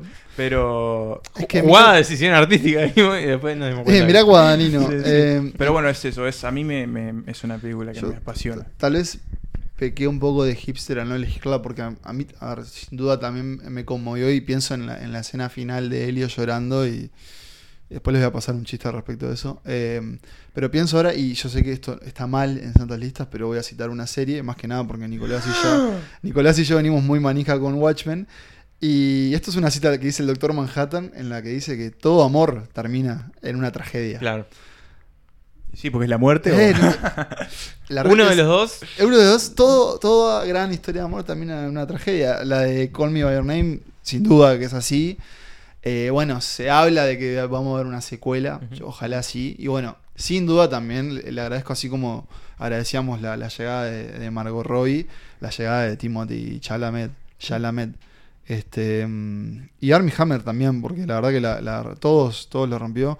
Y los memes. Y los memes, memes. Y, y, y- y- y es y como esa idea también del verano, ¿no? Eh, que es como como el amor de verano, ¿no? Sí, pero y- como el, el vivir en el verano, como Sí. esa, esa es que, el calor, cada vez las obviamente moscas. siento que los veranos son cada vez más cortos, obviamente empiezan a fraccionarse cuando uno empieza a trabajar y demás, pero cuando esos veranos eran una pausa a la vida y duraban Tres meses. Sí, o parecía un año, no importa. Y esta película tiene como algo de eso, porque es como un día y otro día, y siempre la gran comilona con la familia, y de noche el baile, y es como. ah, te dan ganas de vivir ahí y estar las ahí. escenas de baile, o- las Sí, escenas de baile de esta ser- película ser un- son... Ser un, un- no sé, un amigo más de Helio, pero. Pero sí, sin duda, sin duda es una de las grandes películas de la década. Eh, eso es tu puesto número 2. Es un puesto numeroso, así que... yo El ya- 3 tres tuyo. Era o sea, mi puesto yo tendría que decir mi 2, es Call Me By Your Name, así que ahora te toca decir tu puesto número 2. Mi puesto número 2 también es una historia de amor y ya apareció en esta lista y es medio raro porque vengo como a la inversa de Manuel, pero es eh, El hilo fantasma, Phantom Fred, de Paul Thomas Anderson. Otro amor bastante trágico. Podemos decir que el amor es una tragedia. Eh, es el- no solo eso, sino que también el amor es una enfermedad y una obsesión muy poco sana a veces. Y ese, por ejemplo, es el caso de, de, Phantom Fred. También para mí es, eh, y para salir un poco de lo del romance, solo por, por diferen- diferenciarnos de Call Me Your Name, eh, para mí también es una película que habla, del, del peligro y, y de la satisfacción del arte y de ser artista. Eh, nosotros somos periodistas y es medio raro tal vez llamarnos artistas más allá de que creemos algo todos los días, porque todos los días se crea un texto o lo que sea, un video o una idea Más o, allá o de que un esté podcast. basado en hechos reales, Sin, digamos. sin duda, pero, pero siempre pasa algo que es cuando un, un cineasta eh, hace una película sobre un artista, yo creo que a veces eh, se encienden ciertas ideas que... Uy, perdón por, por no poner el celular en silencio, pero se, se encienden ciertas ideas que, que dan como en el clavo y dan como... da- dan como en un punto que, que- que es muy difícil que otras personas, eh, que otras temáticas lo, lo toquen. Y en este caso es, obviamente Emma decía, la, la despedida de ese gran actor que es Daniel Day-Lewis, que va a volver, o sea, no es dudo que va a volver, tal vez sea en 10 años, pero no importa. Eh, haciendo de, o sea, a mí me sorprende cómo, por qué me obsesiona una película sobre un diseñador de moda de Inglaterra en el 1900... 50, por, por ahí, ahí, ¿no? sí. 40, 50. Y sin embargo, es, es una película que cada escena vale su peso en oro. eh, y es que Paul Thomas Anderson es uno de los grandes maestros del siglo XXI. Nico lo trajo con The Master. Pero para mí, eh, Phantom Fred es, es una película que vería todas las semanas si, si, si estuviera ahí en la vuelta, digamos. Este, mm, no Y- sé, sin al aire libre. Y de nuevo, me parece que es una película exigente, me parece a mí. ¿En qué sentido? Es una película que tenés que estar está, tenés que estar viéndola. Sí. Es una película Puede que tenés ser. que, me- que compenetrarte con esa relación enfermiza. Sí, y es como. es co- tenés que es entrar en esa que, rosca de que siento que si la entendés o no la entendés. A ver, yo, la lista de hoy, la verdad, yo dije, hoy no quiero hablar con, con, con, con fundamentos sobre, sobre por qué esta película no es buen cine no la y demás. técnica, Claro, hoy quiero claro. hablar de La lo, de lo emoción. que- es- me parece que esta es la la gracia de esta lista, eh. claro, o sea, podremos hablar de es que sin duda todo rubro técnico de Phantom Fred eh, está increíble y debería haberse ganado todos los premios que se dan a esas cosas, pero pero a mí me, me, me habla esta historia tan tan alejana a mí que, que no, no puedo entender cómo y me parece que también tiene un guion, una historia, frases memorables eh, y que le va a ser muy difícil a, a Paul Thomas Anderson superarla en ese sentido, pero bueno, es algo que, que cada película que hace él Sí, es como. Es sal- como- Salvo, tal vez se puede tomar como que se resbaló un poquito en, en Inherent Vice. vicio propio. Pero tiene sus fanáticos, ¿eh? A mí, me, No, pero es que no es una mala película. a mí me cuesta mucho, ¿verdad? pero, pero lo que pasa es que el tipo venía que de petróleo sangriento venía. Claro, que de- por de mí una, de las mejores cinco películas de la historia, claro. ponele. Sí. O del siglo XXI. Sí, sí, sí. Eh, pero bueno, Phantom Fred, es, esa sordia, ese sordio romance es mi puesto número dos. Me pregunto cuál es el de Nicolás. Bueno, mi segundo puesto involucra a un Anderson también, eh, pero no es Paul Thomas. Resident sino- el R, como es RW. Pete No, es- Anderson. Es- no, es Paul No, eh, W.S. Anderson, algo así. Eh, bueno, no, sino a Wes Anderson, Uh. otro de mis, mis directores predilectos, con El Gran Hotel Budapest. Esa Muy es la bien. película que, que ubico en este segundo puesto. Me parece una película encantadora, sumamente Delightful. genial, eh, en la que todo es maravilloso, eh, el hotel es maravilloso, lo- la ropa de los personajes es maravillosa, los personajes que son obviamente muy Wes Anderson, con sus rarezas y sus peculiaridades, eh, el estilo del director, que ya lo conocemos y que, que- que a lo largo de sus películas lo ha ido mostrando como, como refinado a su mejor expresión, eh, y es una, una historia que, que en realidad es como bastante liviana en algunas cosas, pero que, que tiene como este universo propio del hotel, de todos sus habitantes y de sus trabajadores y sus huéspedes, y que nos va metiendo como en esa Europa ideal, digamos, de- de del periodo entre guerras, como, como una especie de nazis ahí en la vuelta, en realidad, y con como, como todo un grupo de, de figuras muy, muy peculiares. Eh, y es eso, básicamente es, es una película que disfruto y que disfruté cuando la vi por primera vez y las siguientes veces que la vi que disfruté muchísimo, que me fascinó desde todo punto de vista y que, y que cada vez que la puedo ver la veo y la disfruto.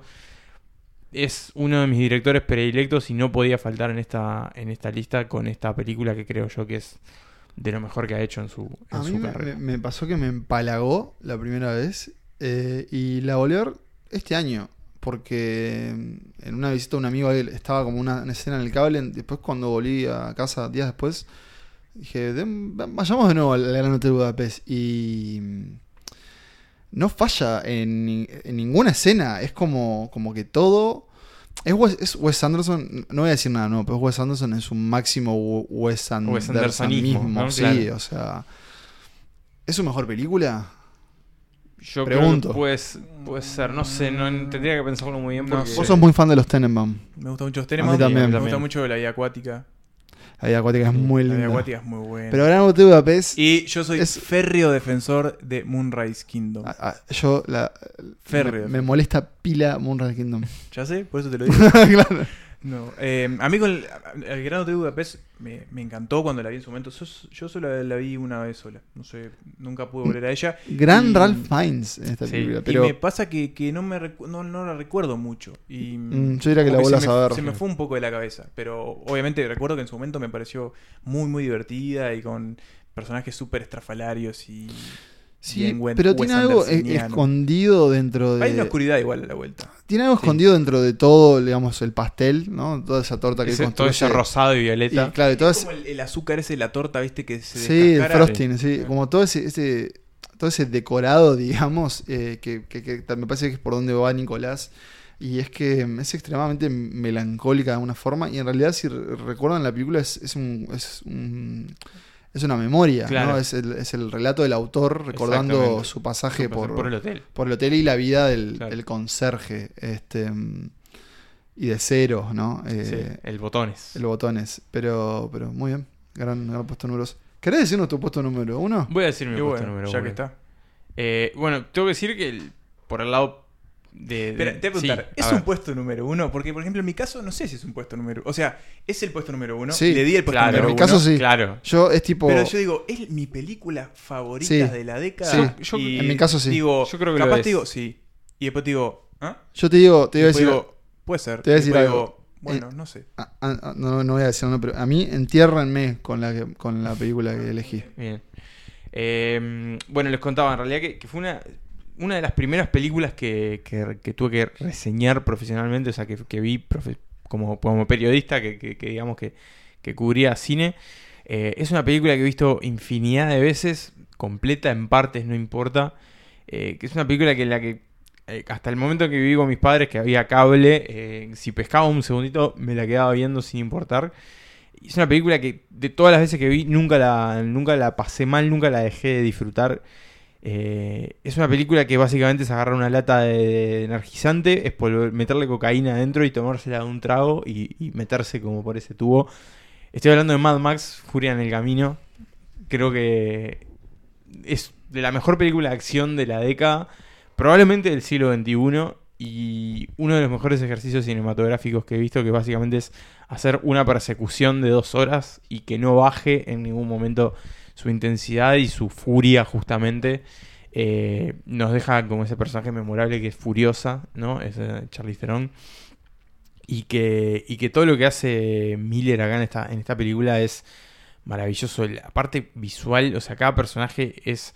Creo que es algo como también que tiene Star Wars, que es que como que cada personaje que estás viendo en pantalla es- tiene como una identidad propia y, y un estilo muy definido. Y los autos y toda esa cosa de que básicamente es naranja y azul toda la película con los personajes vestidos de negro, nada más.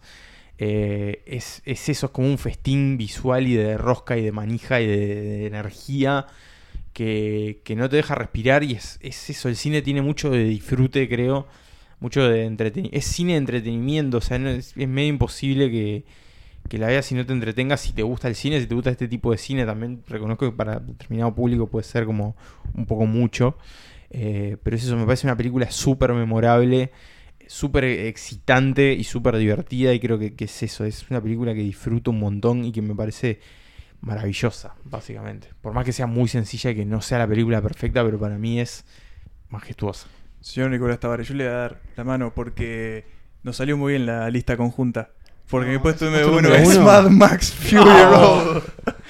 Si esto fuera el primer episodio de Santa Lista, sonarían los niños. Suerte, suerte que dije de, de no hacer lista combinada, porque no, no iba a hablar, básicamente. Y, mm, Pa, ¿Por qué? Y yo voy a decir que nunca vi nada igual. Nunca salí tan pasado de rosca del cine en mi vida. Mirá. ¿Salí? Mm. Iba a ser una barbaridad, pero no lo voy a decir. Eh, no, yo qué sé, es una locura esta película. Es Sí. una locura, nunca vi nada igual. Eh, nada, me explotó, me explotó el cerebro cuando la vi. Y me explotó el cerebro con algo que es primera parte de la película. Corren vamos para lado, allá. que- Eh, la primera parte de la película, Sí. vamos para allá. Eh, y nada, todo- Ni- Nico, suscribo a todo lo que dijiste. Es, es, es, es, es merca. Witness me.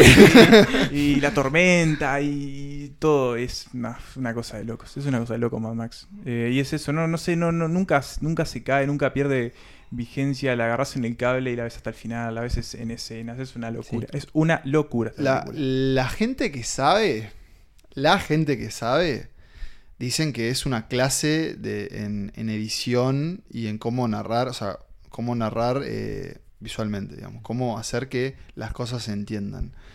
Eh, obviamente estás tan manija viéndola que no te, re- no te pones a reparar No, en no eso, podés, pero no podés, es- yo creo que es una película que, que con- cuando ellos la terminaron de filmar estuvo muchísimo tiempo en postproducción Sí, justamente Bueno, porque o sea, para no solo lograr lo- el, color, que, que está como muy bien Sí. trabajado, sino para lograr esa, ese ritmo y esa edición que, que, que rara vez se logra. Señores, efectos prácticos. Obviamente, Eh, el, claro. huracán del desierto es, no lo es CGI, pero, que- la mayoría de pero las cosas las sí. explosiones que vemos son todas explosiones reales. Es.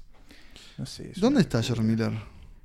Bueno, creo que está haciendo otra película de Mad Max. Bueno, está- De había hecho- una. La, teóricamente había una, iba a ser furiosa, iba a ser una. Sí, no, sé en qué quedó, pero creo que está en algo de eso. Hace poco creo que he visto una entrevista de él diciendo como que bueno, que sí, ahora finalmente estaba un poco en Y. Tom Hardy está de más también, o sea, no hacen, no, no precisa decir más de 10 líneas en toda la película y es, es como ese animal que gruñe Y también- que, que Y también como lo, lo- lo- Es como rock and roll, ¿no? Claro, y también algunos Heavy de, los- de mensajes que tiene la, la película, digamos, de quizás incluso un- unos años antes de que, el feminismo fuera uno de los temas más discutidos, eh, lo tenía. La cuestión del calentamiento global y el clima y ese mundo posapocalíptico que en realidad se vino abajo por una cuestión de falta de recursos, falta de agua y falta de petróleo. Este, lo tiene ahí también, como esa cuestión de, bueno, de, la caída de los patriarcados, tiene como un montón de cosas por detrás que, que le suman también cuando uno se pone a mirar eso, porque capaz que la primera vez que la estás viendo en realidad te preocupa más como eh, Nada, lo- estás lo- ahí los mercado. choques y las explosiones, pero después cuando la ves de vuelta tiene como algunas cosas que también están ahí que, que también le suman, ¿no? Que también una película de acción no tiene que por qué ser solo tiros y explosiones, sino que también puede hablar de alguna otra cosa. Pero y si tiene tiros y explosiones como esta, mejor Mejor todavía. Y otra cosa breve que iba a decir, ta, no sé, me olvidé. Lo voy a decir yo entonces, y es que Nico medio que lo adelantó, pero habías dicho que no ibas a incluir películas que fueran parte de una saga, y sin embargo esta lo es. Esta lo es. Pero ahí está, ahí está su riqueza, y es que La puedes ver no precisas ver otra. yo no había visto nada, no había visto Claro. ninguna de Mad Max, más allá de saber que era Mel Gibson. y un relato Australia, distópico un- de sí. donde todos van en autos, y Sí, etcétera, sí. etcétera. Y esta, sin embargo, pues, se sostiene por sí misma. Sí, sí, sí. eh, muy bien. Yo, la verdad es que no, no me pasa algo con Mad Max y es que no, no sé, no, no cliqué Ah, de esa pensé que forma. hecho puesto número uno. No, no, no, no. Eh, de hecho está como muy alejado mi puesto número uno, pero bueno, mejor. Que mm, no sé, ¿quieren decir algo más de Mad Max? Yo creo que La- sí. la- ¿Saben qué quiero decir? Me encantaría verla en blanco y negro. Que, Es dice que existe esa versión. versión. Dice que existe esa versión eh, que debe ser interesante. Emma, ¿vos querés decir algo que también la pusiste en el puesto número uno? ¿Algo Bueno, más? Digo. No, ya lo dije. Nada, lo que dije. Es una locura. Bueno, les hago esta pregunta entonces. sí. ¿Ya sabían que era su puesto número uno? No. Le- O sea, empezaron. O sea, yo agarré todo. me quiero decir, o sea, apareció. Sabía apareció que iba a estar en la pero lista. apareció rápidamente ahí arriba o fue subiendo, ¿me explico? Como a la hora de armarla. Yo agarré como un montón de películas, que están todas estas que elegí, más otras 10 capaz. Y empecé, bueno, esta con esta, ¿qué tal? Mm, esta, esta que tengo. Y lo que pasaba es que con Mad Max era Seguía tipo, subiendo. la- y, sí, la, Claro. la verdad es que Mad Max, y la verdad es que Mad Max. Y, pero a mí lo que le decía anteriormente, yo ahora la veo en mi primer puesto. Y también me resulta un poco extraño en el primer puesto, porque digo, bueno, a la pero es- una lista. y Tiene valor y a la vez no. y entonces digo, bueno, pero en realidad les ganó a estas películas, pero a la vez yo la siento en mi primer puesto. Ah, no sé, pero está, está ahí, está ahí, quedó. Sí, en mi caso Se fue una de las primeras que apareció, así como en la- haciendo memoria medio que por arriba. Eh, estaba ahí, sabía que iba a estar arriba, pero nunca me imaginé que podía ser el primer puesto. Pero cuando me puse a armar la lista dije, ay, si tengo que ponerla que es mi favorita, y es esta. No, no sé si es otra, no sé si es la mejor, creo que no es la mejor. Obviamente que como, como cin- cine, obviamente, cine de ese con, con C mayúscula probablemente no esté en esa categoría. Pero es mi película favorita y tenía que estar ahí. Así que no bueno, señor misterioso, señor, entiérranme con el VHS de esta película. ¿Cuál es? Con el DVD más bien, porque es una película de 2013 que ya apareció. Ya la nombraron. sé cuál es. Ya así la voz. Ah, antes de la medianoche. No. No, la puta, ¿cuál? Balada de un hombre ah, común. Inside Davis. Inside claro, Davis. Siempre ibas a elegir vos, hipster. No, no, ¿por qué hipster? No, no, está de Eh, más, está de más. eh, es una película. Es una gran película. Qué sé yo, mi vínculo con esta película siento que es eh, es inmortal. No, no, no pasan los años y yo la sigo venerando y Tenés de despertador If I Had Wings. o sea, la banda sonora ha sonado, ha sonado en mi vida durante muchos años. Ahora, como, como todo disco que se reproduce muchas veces, hace un montón que no, pero sé que va a volver. eh, porque la banda sonora es una. O sea, Balada de un hombre común, por si no la vieron, es, es, un- es la historia del- de un fracaso y es la historia de un, de un músico que, que nunca, nunca va a llegar a ser lo que quiere ser. De Una Barbie girl. ¿eh? Una Barbie Girl. ¿Una? Barbie Girl. Ah, porque no entendí. Porque sé lo que quiere ser una, una, una publicidad del- de las Barbies. Nada. Nada. No, pensé que era por la, una canción No, de Aqua no, o algo. Lewin Davis quiere ser un músico célebre, quiere, quiere, sí, quiere trascender y ¿Qué es no lo logra. Quiere ser Bob Dylan, Bob Dylan no existe todavía eh, y sin embargo él se pone un montón de trabas para hacerlo porque pasó por una tragedia que lo marcó. Mm, No sé, ni siquiera la quiero explicar porque siento que no le haría justicia, pero mm, es una película muy triste eh, de alguna forma. No, no que tenga tantas escenas que lo hagan a uno llorar, sino que es como una tristeza constante en donde, Es un mundo de tristeza. en donde nada mejora, nada, nada mejora, de alguna forma todo empeora, pero, pero como que, qué sé yo, es un tipo que no tiene hogar, que no tiene mucha guita, solo tiene sus canciones, eh, Y un hijo en camino. un hijo en camino, perdió a su compañero como alma creativa. Solo quiere, la verdad es que solo quiere cantar y, y- y no sé, hay algo en esta historia que hicieron los hermanos Cohen que también en su momento fue como que pasó sin pena ni gloria y hoy en día por suerte se la reconoce como, como una, para, para mí una de sus mejores películas. Sí, para mí es un top 3 de los Cohen seguro. Seguro. eh, y creo que la, la he estado viendo también en otras listas de lo mejor de la década. Y no, es que no, no, no sé mucho más. Es como yo le decía, venía con el corazón y es que Inside Louis Davis a mí me, me- me lo robó de alguna forma. Y mm, y si Emma decía que se quería comprar el Criterion de, de la trilogía de Linklater de antes de ello, con gusto me compraría esto. De hecho, me llegué como a descargar el, la edición de Criterion con los- todos los documentales y con los especiales y con hicieron un concierto con la música, todo. Eh, también trajo a Oscar Isaac a nuestras vidas, que creo que es un gran actor. Que está un poco perdido ahora. está un poco Está perdido un poco ahora. perdido. Me parece que hay que hablar con el agente. Pero tuvo unos años que la verdad que no paraba. Y yo pensaba que iba a ser como, no sé, el próximo Al Pacino. Metió las propias películas, porque después metió, eh, Metió una historia de eh, violencia. ex, ex máquina. Una historia de violencia que también es un peliculón que no pasó nada. No pasó nada, pero eh, estaba de más la película. Y Ex Máquina que estaba buena. eh, Y Ex esa, y esa gran película que es Triple Frontera. ¿Cuál era? La de Netflix. La de Netflix de este año. Ah, no, pará, pero Ex Máquina. Año. Eh, 2014. Sí, también. Se me Mismo. fue. Se me fue la- uh, es una película que tranquilamente podría haber estado. Sí, en- yo lo, en mi lo- lista, lo ¿eh? pensé. Siento que Ahora se pone como un poco más turbio al final, como un final un poco más raro. Pero bueno, Inside Louis Davis es una historia circular. Si, si la vieron, ya sabrán por qué lo digo. Y a mí me cierra por todos lados. Siento que, siento que los Cohen no- nos hicieron un regalo. Eh, también pienso que es como, como de una forma. Los, los Cohen tienen esas películas que aparecen y de alguna forma, bueno, quedan un poco ahí abajo, como A Serious Man, Mm. que es otra gran película con Michael Cierto. Sulberg. Y bueno, tenía. Yo Son las más bajos perfiles de ellos. Siento que había directores que tenían que estar. Ustedes trajeron a, a Tarantino, trajimos a Paul Thomas Anderson. eh, y bueno, los Cohen tenían que estar en mi lista y aquí están en el puesto número uno. Y a mí, para seguir un poquito con, con balada de un hombre común, que a- algo de la tristeza está, está puesto en, en- en lo estético, ¿no? Porque tiene como esa pátina gris toda la película. Es, que- es como, como un esfumado muy extraño y los raro. colores. eh, sí, es, eh, es está muy raro. Espectacular. Bueno, es. También a mí la- me gusta mucho la historia de los músicos y de nuevo, como los veo mi lista y veo como muchas historias de hombres quebrados o en busca de, de- de la gloria y como que no la encuentran de alguna forma. ¿Estás bien, este. No, yo estoy bien, por suerte. Em, Él lo ve para decir que me- menos mal que no estoy ahí. sí, sí, pero bueno, Y, mm, es como que... Muy, hay- muy oscura. voy a a decir veces, esto, ¿eh? hay películas que dan ganas de vivir ahí. Y a mí me encantaría estar en, en el, en el, o sea, en ahí en el folk, En la escena, del folk, del, del 61. Sí, de, ¿de qué barrio es? Eh, del Greenwich, Greenwich. Village de Nueva York, este muerto de frío porque era así. O, ¿por qué no? Andando en auto con, con John Goodman.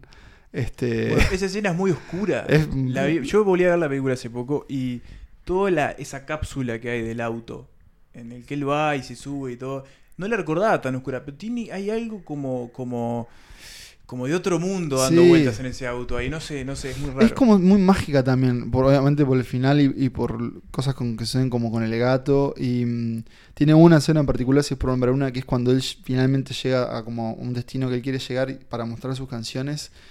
Y eso se pincha de una forma tan, tan, como tan mundana y tan, tan sencilla que, que te parte al medio. Que bás- básicamente un tipo que le dice, esto ya lo dije, perdón, ya la traje este año con las, las biopics.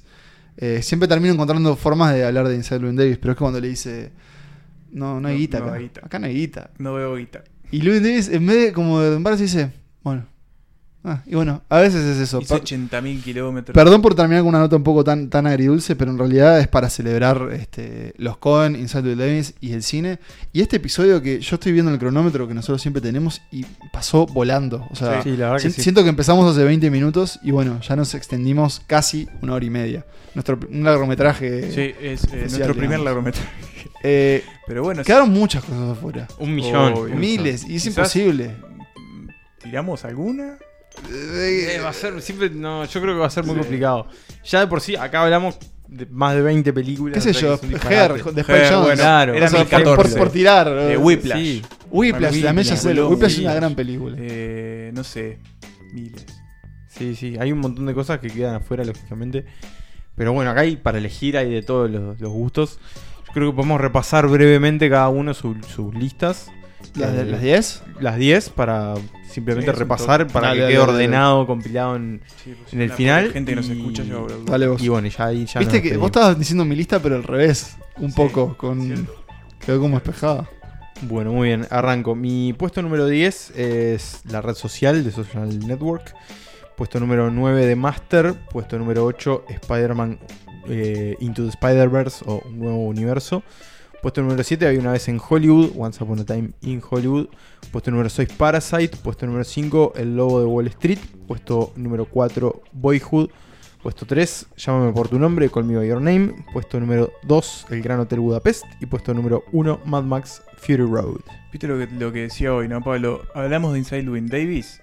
Y para mí ya avanzó unos, unos puestos. Ya subió. O sea, no sé si es el 8. Capaz es el 6. bien, bien No ahí. tengo ni idea, pero la tiro igual. En el 10, El Hilo Fantasma. En el 9, Inception. En el 8, Inside Llewyn Davis, con dudas de que no estaría más arriba. En el 7, Antes de la Medianoche. 6, Había una vez en Hollywood. 5, Parasite.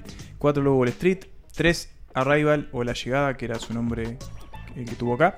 2, Llámame por tu nombre. Y 1, Mad Max, Furia en la carretera. Mi lista se compuso por Roma en el puesto número 10, La Vida Útil en el 9, Manchester by the Sea en el 8, Boyhood en el 7, Inception en el 6, It Follows o Te Sigue en el 5, Spider-Man Un Nuevo Universo en el 4, La Flor eh, de Manera Llenas en el 3, Phantom Thread, El Hilo Fantasma en el 2 y Inside Llewyn Davis o Balada de un Hombre Común. Eh, vamos a hacer la lista combinada, no la hicimos todavía, pero la van a tener Luego la, la en, publicamos. en sus redes. Estoy como, como, como. Tengo, tengo una idea. A ver. A ver.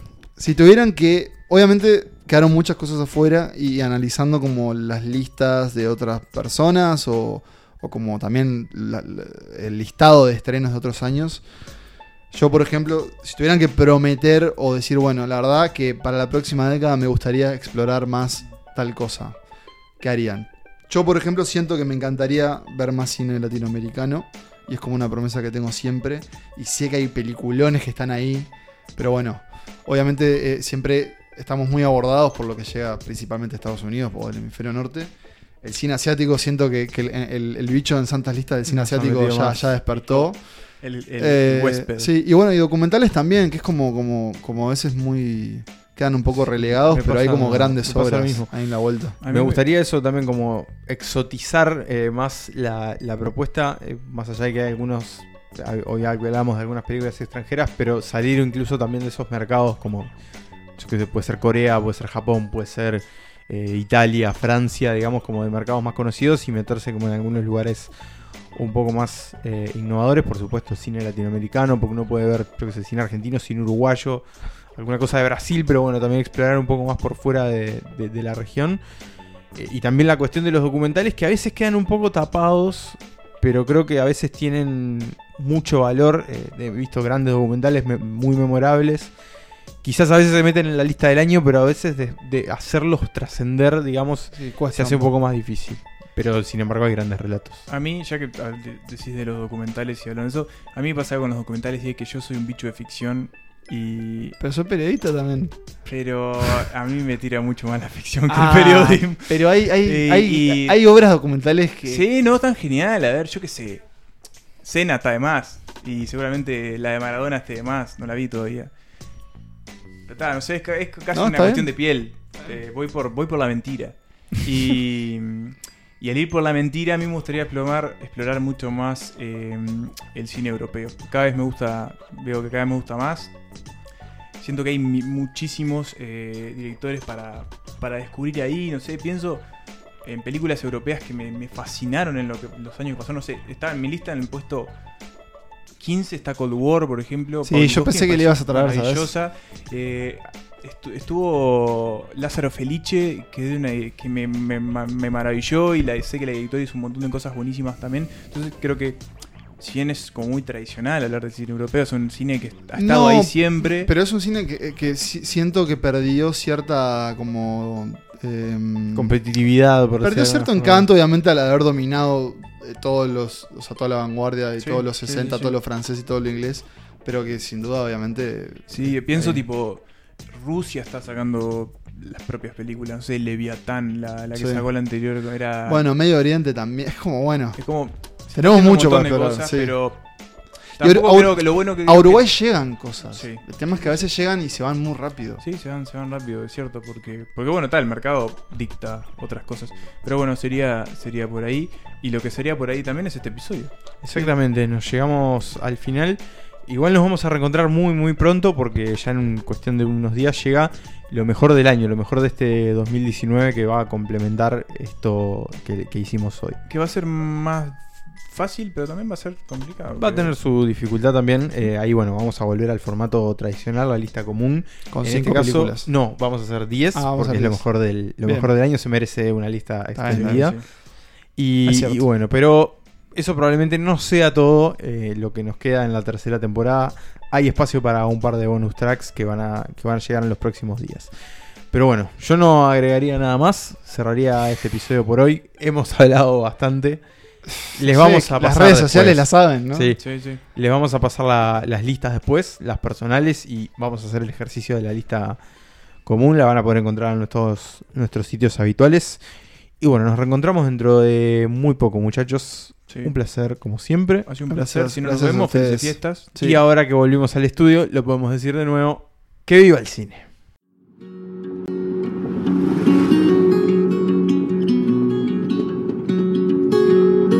When I go back Baltimore, need no carpet on my floor.